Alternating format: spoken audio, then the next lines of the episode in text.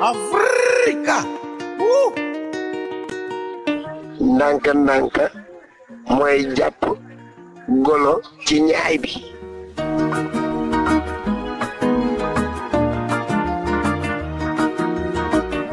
Comment raconter un voyage qui s'est terminé il y a 20 ans, qui vous a transporté et fait vibrer corps et âme, qui a chambouleversé votre existence et qui continue à vous porter 20 ans après?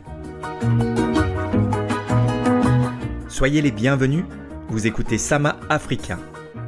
Sama Africa, c'est le podcast qui vous emmène chaque mois en Afrique pour un voyage dont vous n'êtes pas sûr de revenir. Je m'appelle Cyril et je partagerai ici avec vous les souvenirs et les réflexions nés de plusieurs voyages effectués en Afrique de l'Ouest il y a quelque temps déjà.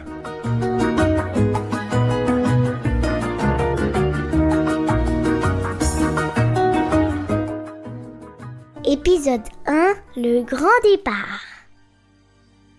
« 23 septembre 2002, Collioure, France, le bruit des galets et des vagues.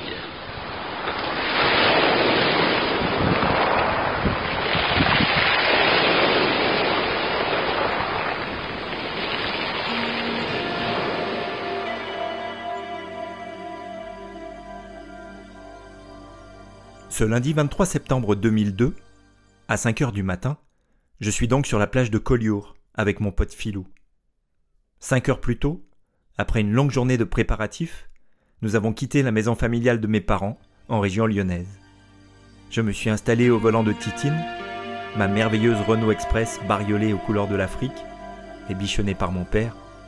Et dans le lecteur MP3, juste avant de démarrer, j'ai balancé ça.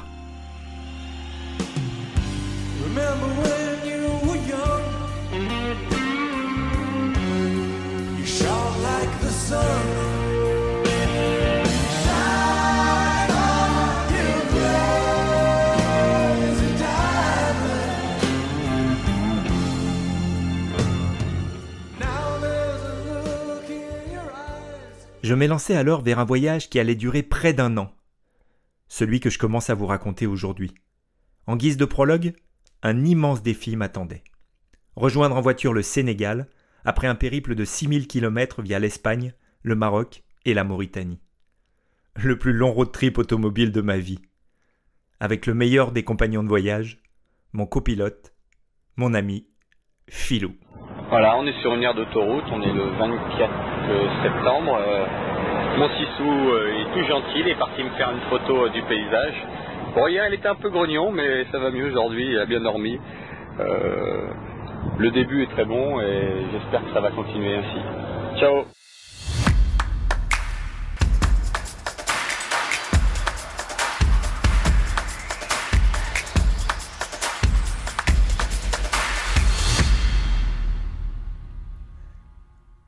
C'était il y a 20 ans. Je partais pour l'Afrique et je n'en suis jamais totalement revenu. Je n'ai jamais vraiment raconté non plus à quel point ce voyage et ce continent avaient pu être les éléments déclencheurs de tant de belles choses, au-delà de tout ce que j'avais pu espérer, pour le meilleur et le meilleur. Papa, Ah non, là, pas maintenant les filles, là, je suis en train d'enregistrer. Papa, pourquoi t'es allé en Afrique? Ok, on y est. Alors voilà, j'allais avoir 30 ans, j'étais seul, libre comme l'air, j'avais envie de partir, j'avais besoin de bouger et de faire bouger ma vie plus que tout. tous les gens dans à un moment de leur vie ont, ont envie de faire quelque chose, des choses comme ça. Et euh, je crois que malheureusement les gens laissent trop souvent euh, trop souvent passer l'envie. Et euh, je crois que c'est quand on a envie qu'il faut les faire. Parce que peut-être que dans un an ou dans deux ans j'aurai plus envie pour diverses raisons, je sais pas, parce que je devant l'impuissance, parce que c'est une goutte d'eau dans le désert. Alors je sais qu'en ce moment j'ai envie de le faire et tant que cette envie euh, me soutiendra, ben je continuerai. C'est banal. C'est très banal.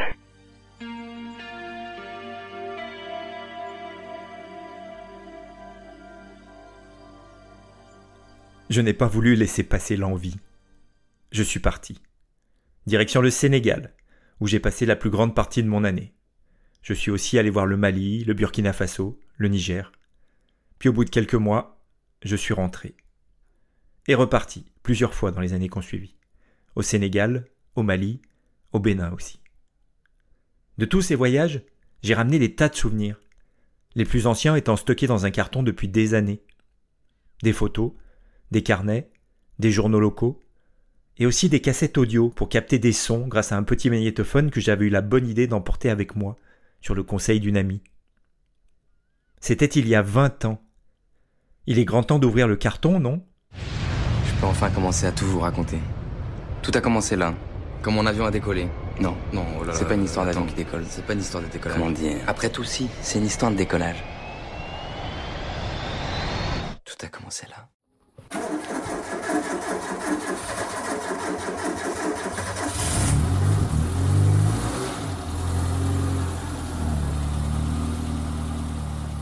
Non.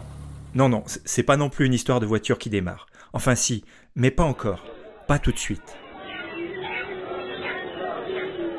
Je crois que tout commence vraiment trois ans avant ce départ. En août 99, à l'occasion d'un voyage au Maroc. Mes tout premiers pas sur le continent africain.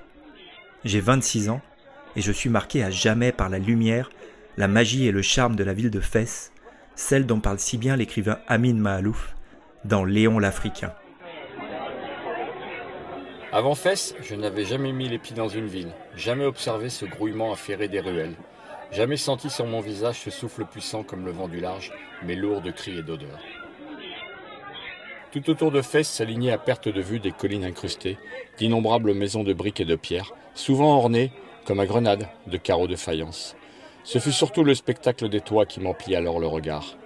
En cet après-midi d'automne, le soleil était adouci par d'obèses nuages, et partout des milliers de citadins étaient assis comme sur des terrasses, en train de déviser, de crier, de boire, de rire, toutes leurs voix se fondant en un immense brouhaha.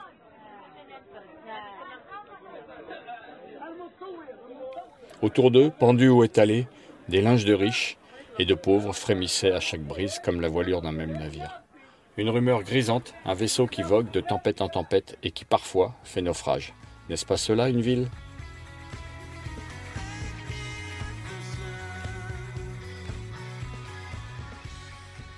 En ce mois d'août 99, au Maroc, je tombe amoureux.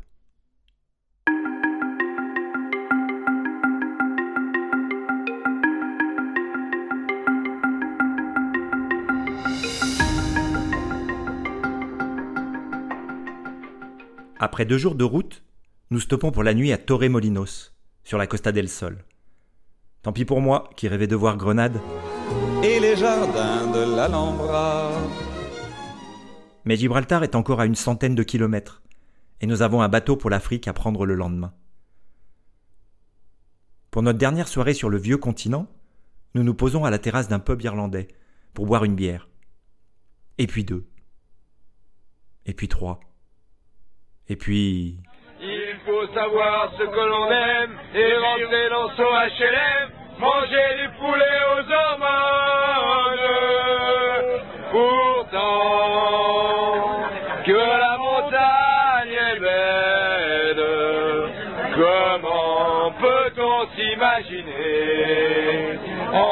En voyant un vol d'hirondelles que l'automne vient d'arriver?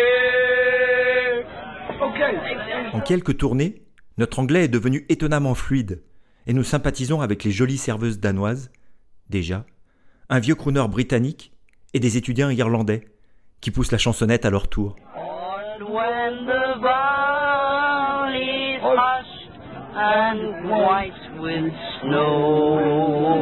When the valley's hushed and white with snow, yes, I'll be days and sunshine or red shadow. Oh, Danny boy, oh, Danny boy, I love you so. Boys of the mighty choir were singing Galway Bay, and the bells were ringing out for Christmas Day. I love you, baby. La pétiolée, la pétiolée, le rendez-vous de tous les du pays. Soin, soin. À 3 heures du matin, le patron du pub nous demande de quitter les lieux et surtout d'arrêter de chanter. La pétiolée, la pétiolée, le rendez-vous de tous les bacs. Fatalement, le lendemain, le réveil est difficile. Mais l'Afrique nous attend. Pourtant, au lieu de rallier directement l'embarcadère d'Algeciras, nous traçons un peu plus loin en direction de Tarifa pour voir la pointe sud de l'Espagne. La route s'élève et soudain, au Mirador del Estrecho, c'est le choc. Les côtes marocaines et les montagnes de l'Atlas se dressent face à nous. Et par-delà le détroit de Gibraltar, avec cette vue panoramique indescriptible, c'est toute l'Afrique que j'entrevois, immense et inattendue, sauvage et mystérieuse. Telle que l'avait découverte Santiago, le jeune de l'alchimiste, au même endroit. La ville avait aussi un château et il voulut gravir la rampe en pierré et aller s'asseoir sur la muraille. De là-haut, il pouvait apercevoir l'Afrique. Le vent se mit à souffler. Ce vent, il le connaissait. On l'appelait le levant. Car c'était avec ce vent-là qu'étaient venus les hordes des infidèles. Avant de connaître Tarifa, il n'avait jamais imaginé que l'Afrique fût si proche. Après un tour de ville et une baignade sur l'immense plage de sable, nous avons quitté Tarifa, qui est aussi belle que je l'imaginais. Nous avons rejoint Algeciras. À 17h, nous embarquons Titine sur le ferry pour le Maroc. Et c'est parti, pour de bon.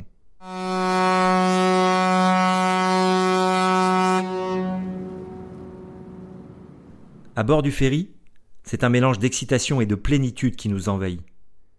Au bout de 35 minutes de traversée, nous débarquons à Ceuta. Le temps d'un plein de gasoil et de passer la douane marocaine, nous roulons désormais sur le continent africain. Le voyage commence vraiment là, dans ce Maroc que je m'apprête à redécouvrir. J'ai réussi à convaincre Filou de passer par Fès plutôt que par Rabat, et au premier croisement, au lieu de suivre la route de Tanger en longeant l'océan Atlantique comme nous l'avions prévu, nous mettons le cap sur les routes de montagne du Rif. Et pour ne pas que des fous nous renversent, on prenait les chemins de traverse même, s'ils ne sont jamais les plus courts. Et quand la nuit tombait sur la voie ferrée, nous, on était bien loin de la ville. Et on n'entendait que des notes. Et ainsi, quelques kilomètres plus loin, nous passons notre première nuit marocaine sous les étoiles, au milieu de nulle part. Mais je ne peux pas être seul au moment de commencer à vous raconter notre incroyable traversée du Maroc.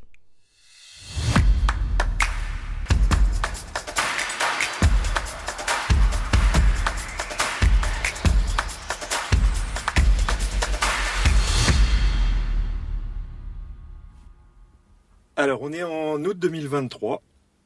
J'ai retrouvé Philou. Et on est dans son camion. On se demande si on va repartir. Moi, je me souviens qu'il y a 20 ans, quand on est parti, c'était pas le projet de départ. Mon projet de départ, c'était de partir un an en Afrique.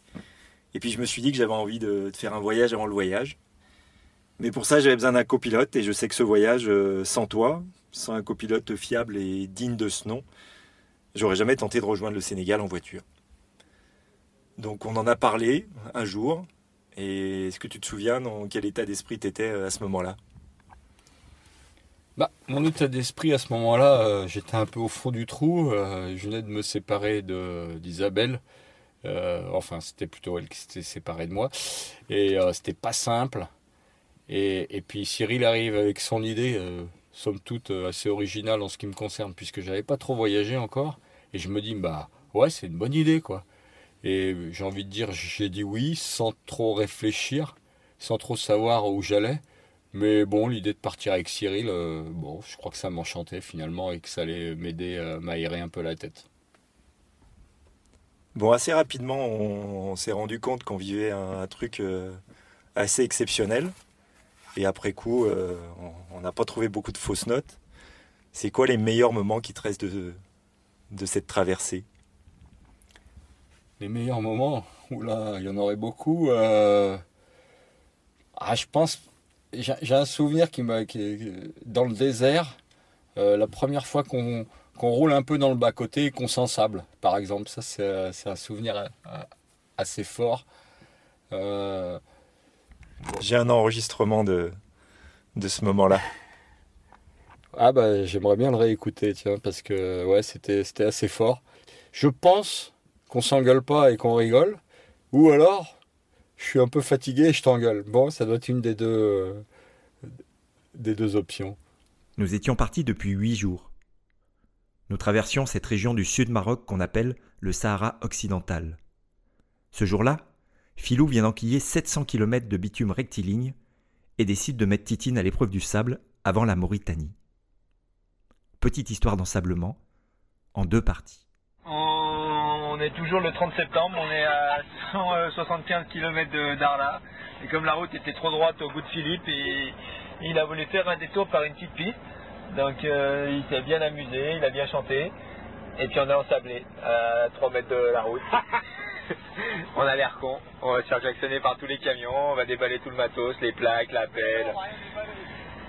Aïe aïe aïe, je sais pas si j'ai bien fait de l'acheter. Bon, je vous le cache pas, je l'ai maudit. J'ai bouffé de la poussière. Mais au bout de quelques minutes, Bon, euh, en toute modestie, Super a encore frappé. Bon, j'en menais pas large parce que je pensais qu'on était coincé, mais euh, bon an mal an, on a réussi à s'en sortir. Ça fait un peu de poussière, mais euh, on est sur- à nouveau sur la route. Ciao Je voulais rajouter que mon Sissou, a été super cool, quoi. Il a pris ça avec philosophie, tranquille, c'est pas énervé, euh, il a pas gueulé. euh, très bien ce garçon, hein. Il y a aussi une rencontre, euh, on est sur les petites routes, on a pris beaucoup les petites routes, et puis on s'arrête chez un potier, parce qu'on a envie peut-être d'acheter des poteries, au moins de voir comment il fait. Et le gars, il nous garde 3 heures ou 4 heures, il nous file les poteries, il veut pas qu'on paye, du coup on troque ça contre des doliprane. Ah, il y en a plein, il y a le Rif aussi, où euh, on s'arrête dormir dehors, au milieu de nulle part, et puis au petit matin, euh, on se fait arrêter par la police, un peu comme d'habitude, et euh, on leur dit bah oui, on a dormi dehors, et ils nous disent oui, oui, bah oui, on sait. Et là, tu te dis ah ouais, je suis dans un pays quand même où on est malgré tout, on les voit pas trop, mais on est surveillé. Il y a les rencontres dans le Rif aussi. euh, on s'arrête pour prendre un café et puis on finit chez un, espèce de Pablo Escobar local. euh, avec un gars qui se roule des joints avec une quantité de hashish euh, jamais vue. Les gens nous présentent leur, leur, leur réserve de hashish. Enfin, c'était que des, c'était, choc sur choc en fait. Voilà. Des mômes qui nous proposent un kilo de hashish pour, je me souviens plus du prix, mais c'était insignifiant. Un autre endroit aussi, un autre moment qui est assez incroyable. On, cherche pour dormir. On est là, il fait nuit. Et puis euh, on trouve un chemin un peu paumé et tout. On commence à s'installer. Puis on n'a pas fini de s'installer qu'il y a un gars qui tape au carreau qui dit Ah non, non, mais je peux pas vous laisser dormir ici parce que si mon père apprend que j'ai laissé dormir des étrangers dehors, ça va être un problème pour moi. Et là tu dis Oh Enfin, ils sont tous comme ça, quoi. Oui, ils sont tous comme ça. En tout cas, ils sont nombreux à repérer les deux routards et leurs voitures bariolées, qui ne passent évidemment pas inaperçus. En traversant le marché de Ketama, nous recevons des dizaines d'invitations à faire une pause pour venir boire un café ou fumer un joint. Merci Merci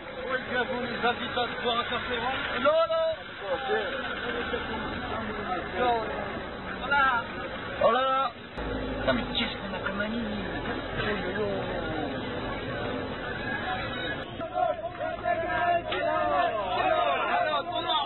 bon, c'est bon, c'est bon, c'est bon C'est bon Merci, merci Merci Viens, ça va la main, on perd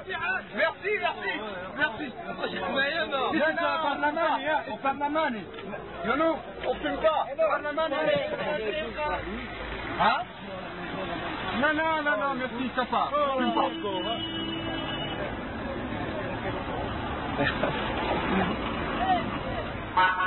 Bon Qu'est-ce qu'il y a d'autre? Bah, Il y, en a eu beaucoup. euh, bon, je me souviens de Fès aussi. euh, donc, euh, bah, Fès, c'est- assez incroyable.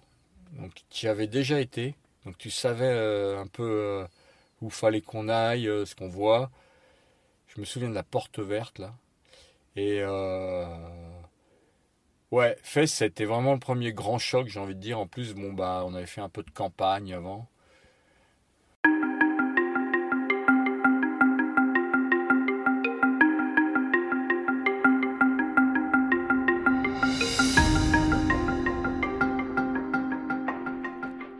Quittant Fès, après une nouvelle nuit à la belle étoile dans le Moyen Atlas, j'ai pris le volant.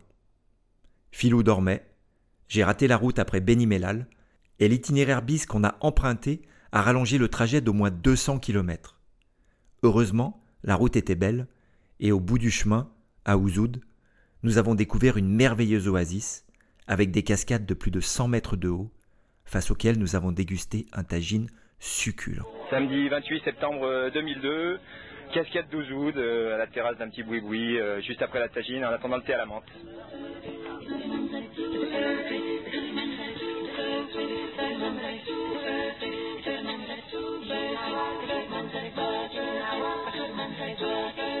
Lorsque nous retrouvons enfin la côte et l'océan à Essaouira, nous avons déjà parcouru 3000 km, soit la moitié du chemin. Nous mettons définitivement le cap au sud, en direction de la Mauritanie. Heureux et grave en Cannes, les deux aventuriers chantent leur bonheur sur la route de Tan où nous avons prévu de passer la nuit.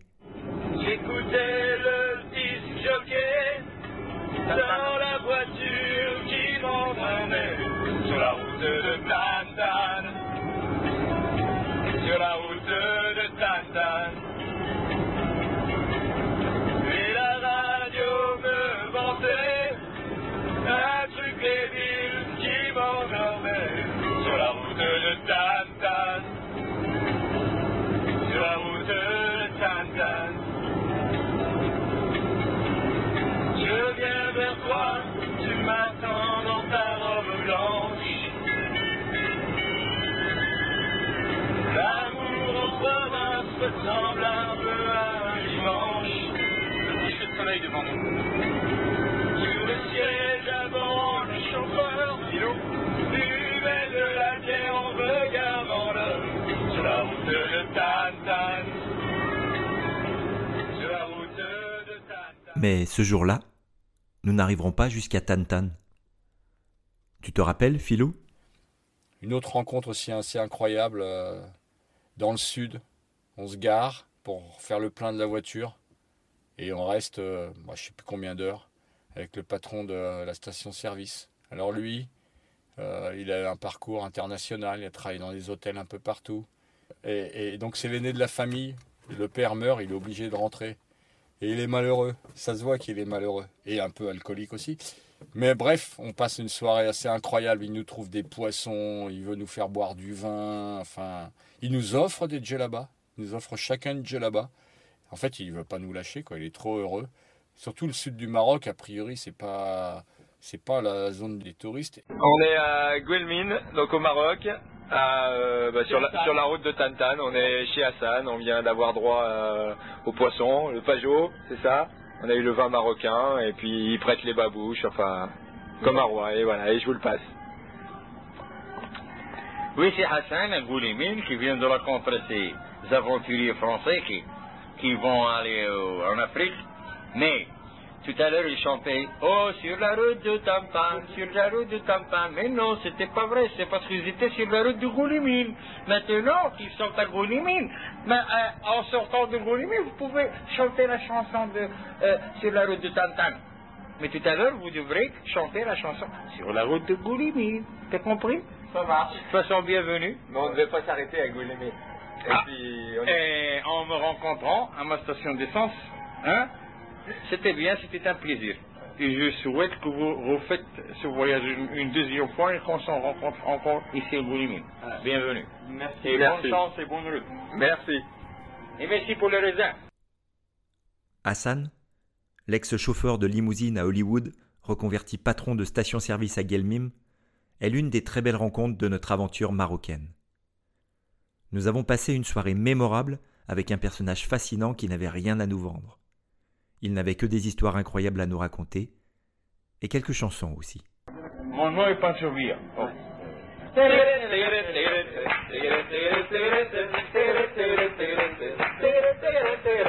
My name. I got. I got it from Maria. She me free.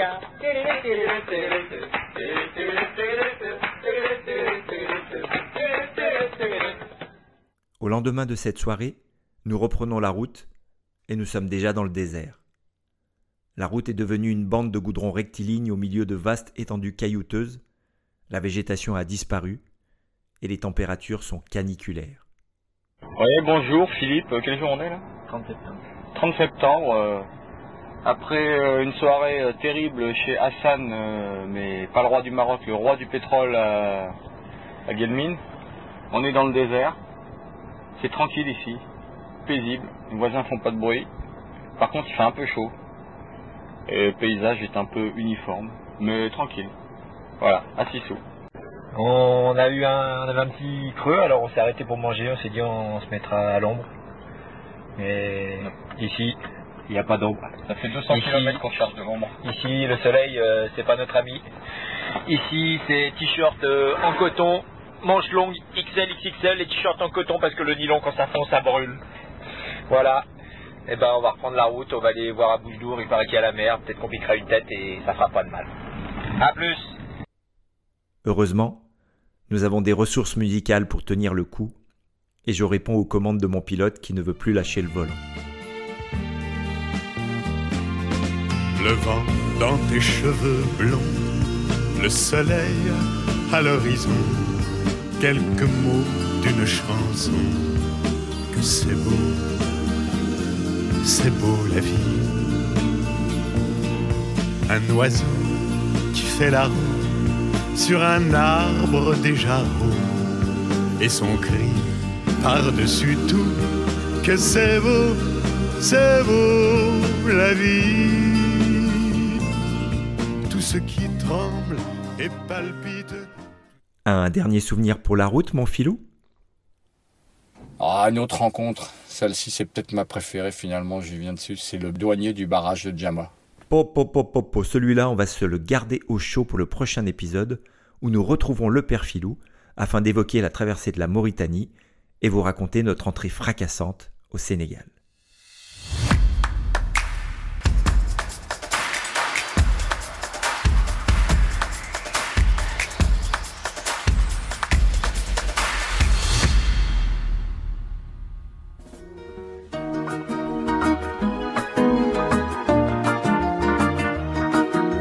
Merci à celles et ceux qui auront eu la patience et le courage de parvenir au bout de ce premier épisode de Sama Africa.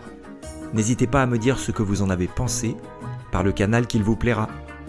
Vous trouverez le lien du site Sama Africa dans la description de cet épisode.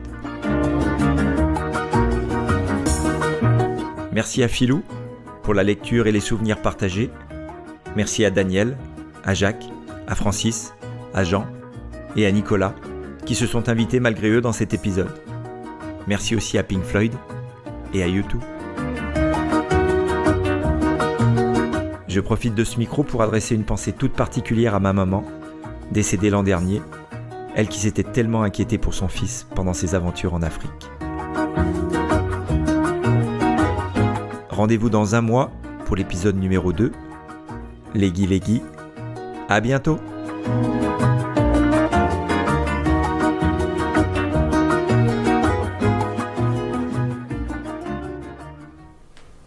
Euh, le voyage était plutôt une façon de vivre, un mode de vie plus, plus intense et plus lyrique que la vie sédentaire, mais qui n'est pas, qui n'est pas la négation, qui n'est pas le contraire de la vie sédentaire. C'est- un, c'est- un, pour nous, le voyage était un, un- un catalyseur, si vous voulez. On, se déracine, on coupe ses, ses attaches, on devient plus vulnérable, on devient plus mobile, euh, on est obligé de s'engager chaque jour, on- on est beaucoup plus réceptif.